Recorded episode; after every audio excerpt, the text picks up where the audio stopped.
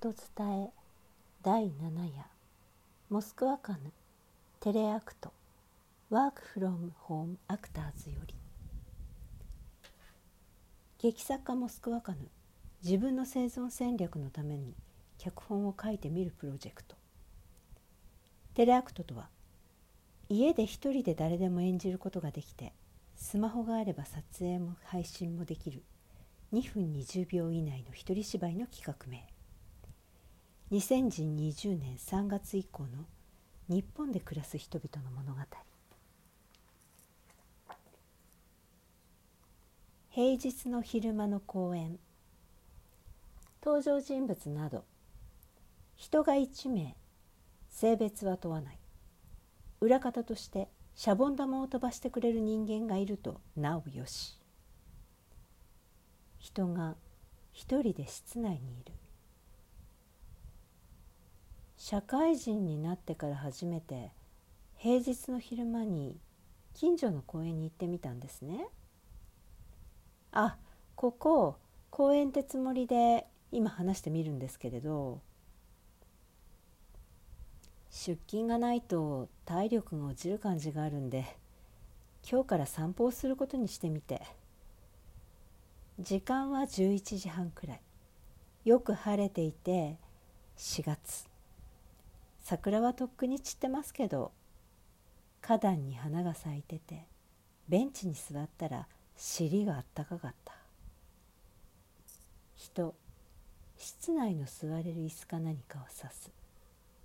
あ、これベンチです。人、お尻に温かさを感じて、ああ。人、今まさに公園にいる体で話す。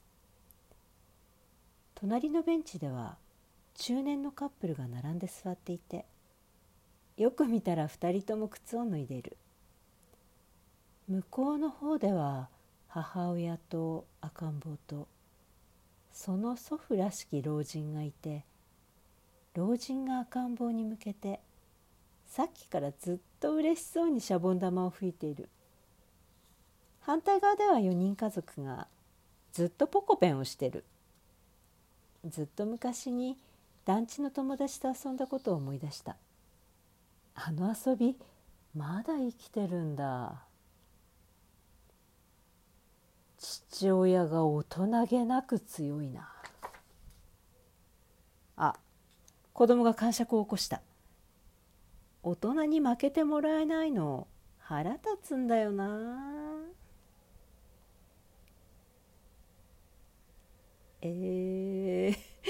ポコペンを続けたい父親と、氷鬼に遊びを変更したい子どもたちで喧嘩が始まりました。その隙に母親がベンチに座って休憩をとっています。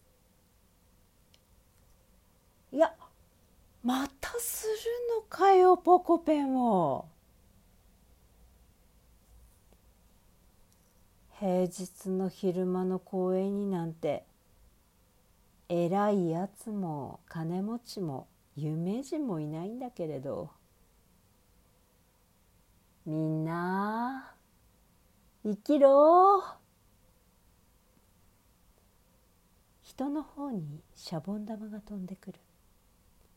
裏方となる人物がいない場合にはこの演出はなくてもよい。あ、赤ちゃん立ってんじゃん。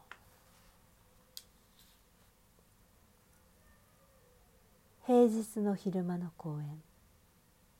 作モスクワカヌ、音伝え中山優子でした。明日は東京とかラプンツェルをお届けいたします。